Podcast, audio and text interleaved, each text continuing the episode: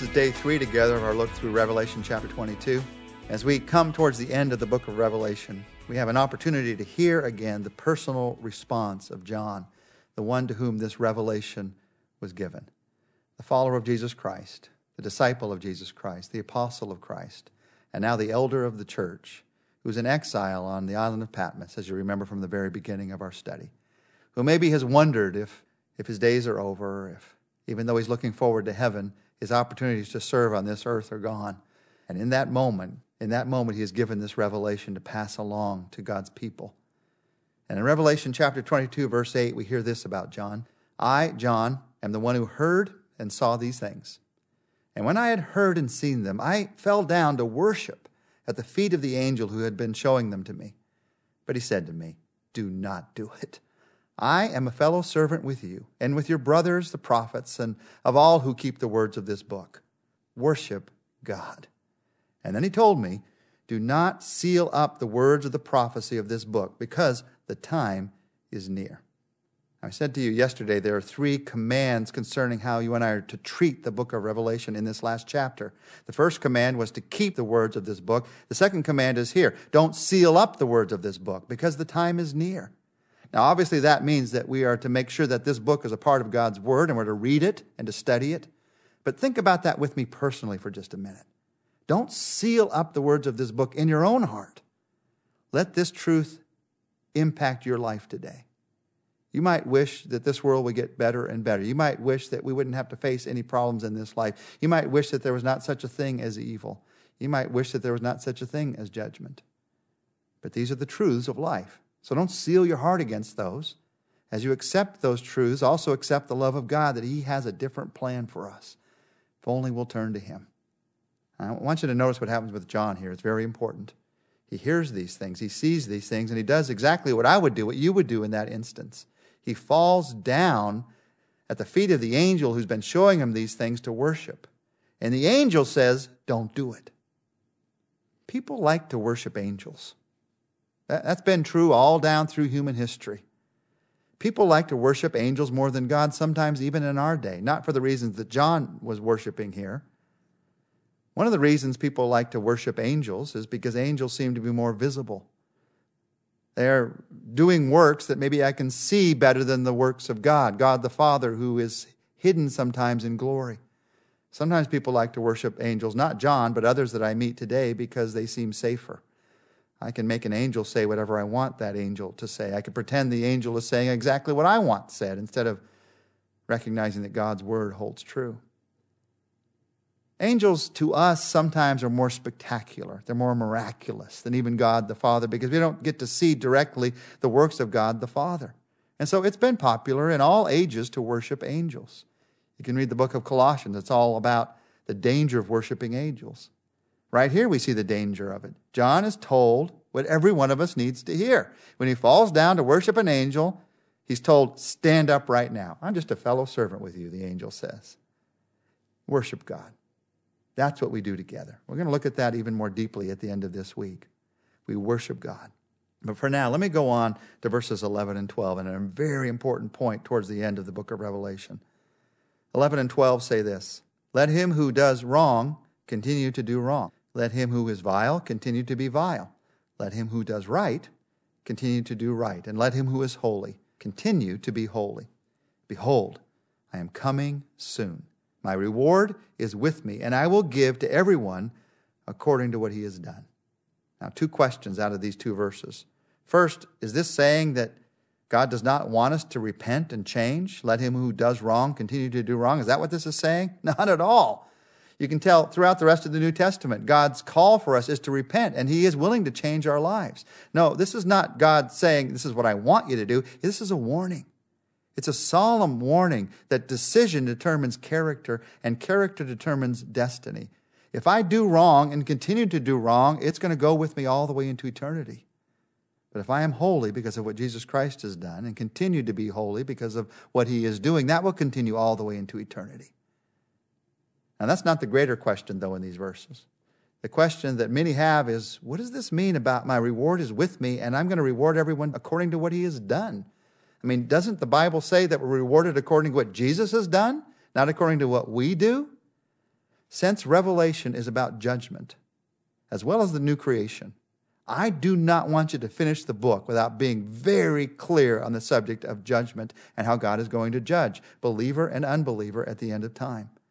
The Bible tells us that there are two times of judgment at the end of the world there's the great white throne judgment, and there's what's called the Bema, B E M A judgment. The great white throne judgment, at this judgment, those who do not believe in Christ will hear their final judgment, their sentencing of separation from God. Those who trust in Christ, who've trusted in Christ in this world, will not face this judgment, as we've talked about as we've gone through this book. Listen closely to this. Don't miss this. Because of what Jesus Christ has done for you, you will not face this judgment. The moment you asked Christ to be your Savior, that was settled.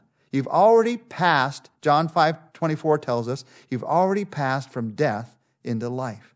Now, if you're not sure that you've asked Jesus to save you, be sure right now. Ask Him right now Jesus Christ, save me. Save me. I'm not depending on myself and my works before you, so save me. So you will not be at this great white throne judgment. There is, however, a judgment for believers that is different from this great white throne judgment. It is called, has been called by people who study the Bible, theologians over the years, the Bema judgment.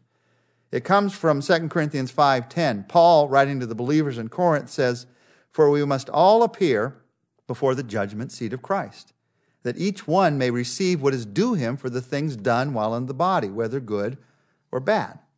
Bema is the Greek word that's translated judgment seat in these verses. This isn't the great white throne judgment, this is the judgment seat of Christ's judgment. And it says here to Christians, we must all appear before this judgment. That means me, that means you, every believer who's ever lived. This is not a judgment as to whether or not you'll be in heaven for eternity. That's already settled. You're not at the great white throne judgment. This judgment is all about rewards or the loss of rewards. I saw a great illustration of that when my kids were in school, younger in elementary school. I went to one of the kids' third grade elementary school class end of the end of the year presentations, last day of school, and the parents joined all the children and the teacher in the classroom, and she called it Awards Day. This is the day that each child would be given an award for the learning they had accomplished and the character they had exhibited during that year. The teacher, Mrs. Rhodes was her name, pulled out a stool she put it in front of the class, and she asked each child one by one to come and sit in that chair to receive their rewards from their teacher. Now, as she put that stool there, Mrs. Rhodes said, This is our awards chair. Actually, this is the same chair that was our test chair for the children's final oral exams just last week, but today it's the awards chair. There's depth in that picture. The tests that we face in this life we all face them, and we pass some, and we don't pass others. In the end, we're going to sit before Jesus, and we're going to be awarded according to what we've done and not done. This is a picture of the moment that we stand before Jesus. We will be tested in the presence of Jesus. And what we've built into our life that does not last, it'll be lost. Our works will be tested.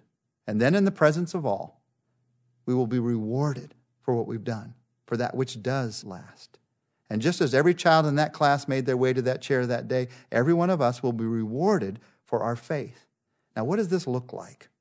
I want you to understand this so you don't, you don't live in fear, you don't live in a misapprehension of what might happen at the end.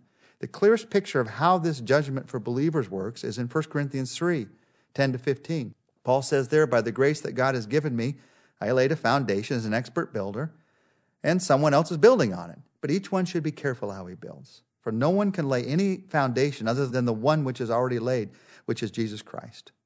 If any man builds on this foundation using gold, silver, costly stones, wood, hay, or straw, his work will be shown for what it is.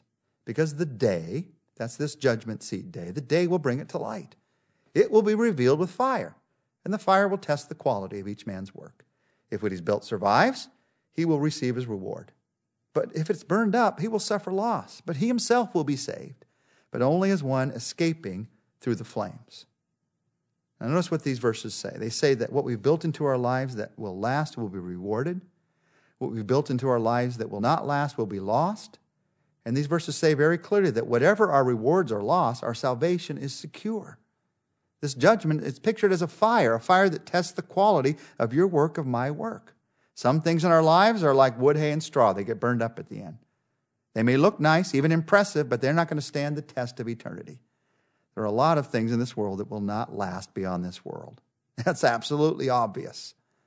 You have a lot of things in your life that won't last even this year. Now, we all need some of those things. You need a house over your head, you need certain things to survive. But if I spend all of my time and energy in getting a bigger house and more and more things, all I'm doing, if that's my only motivation, all I'm doing is adding wood to the bonfire as I head into eternity. Now, even with a house, I can use it to influence people for good by inviting them in, or I can use it to impress people with how much I own to build my pride. Even a house I can use to build something that lasts, or I can use to build only that which burns up. In the end, we're going to see what's truly important. In the end, we're going to be rewarded for what we've built into our lives that will last. Now, somebody asked me just this last week are we going to be embarrassed in the presence of Jesus at the judgment? We all know that we could be, but that is not what this judgment is about. We all know that we have done things and refused to do things. We could be embarrassed, but that's not the loss that's talked about here. The loss isn't shame. The Bible tells us clearly we're going to stand unashamed in his presence. And I believe those verses. The loss is the loss of potential reward. John 5 tells us we've already passed out of judgment into life. Romans 8 tells us there's therefore now no condemnation for those who are in Christ Jesus. So we do not give an account to God that will involve whether we're saved or not, and we don't give an account to God that will result in a sense of condemnation or shame. Yet here we've just seen the New Testament clearly tells us we're going to have this accounting before God as believers. What does that mean? It is an accounting that will result in rewards being given for how we've invested our lives, for how you've invested your life. If you've invested in that which will last, there's great reward in that. If you've invested in that which will not last, it's burned away. You're saved, so is through fire. So the motivation for the fact that I'm going to sit at this judgment seat of Christ is not the motivation of, am I going to feel guilty? Or might, might I possibly be ashamed? Because we'll all stand unashamed in his presence. The motivation is greater glory to God by investing in that which will bring praise to him for all eternity. Let's pray together. Our Father, as we pray, help us not to try to motivate ourselves by guilt or by shame. Jesus, you've come, you've died to deal with our guilt, to take away our shame. But neither let us live our lives as if this day is not going to happen just building on our own selfishness. Let us not motivate our lives by pride or by ego. We want to be motivated, Father, by the glory of God. We want to be motivated by the reward of eternity that doesn't go to us selfishly, but that shines to you eternally. That's what we want our motivation to be. Let that be my motivation today, I pray. We ask this, Jesus, in your name. Amen. Tomorrow we're going to look together at the focus on Jesus in the book of Revelation.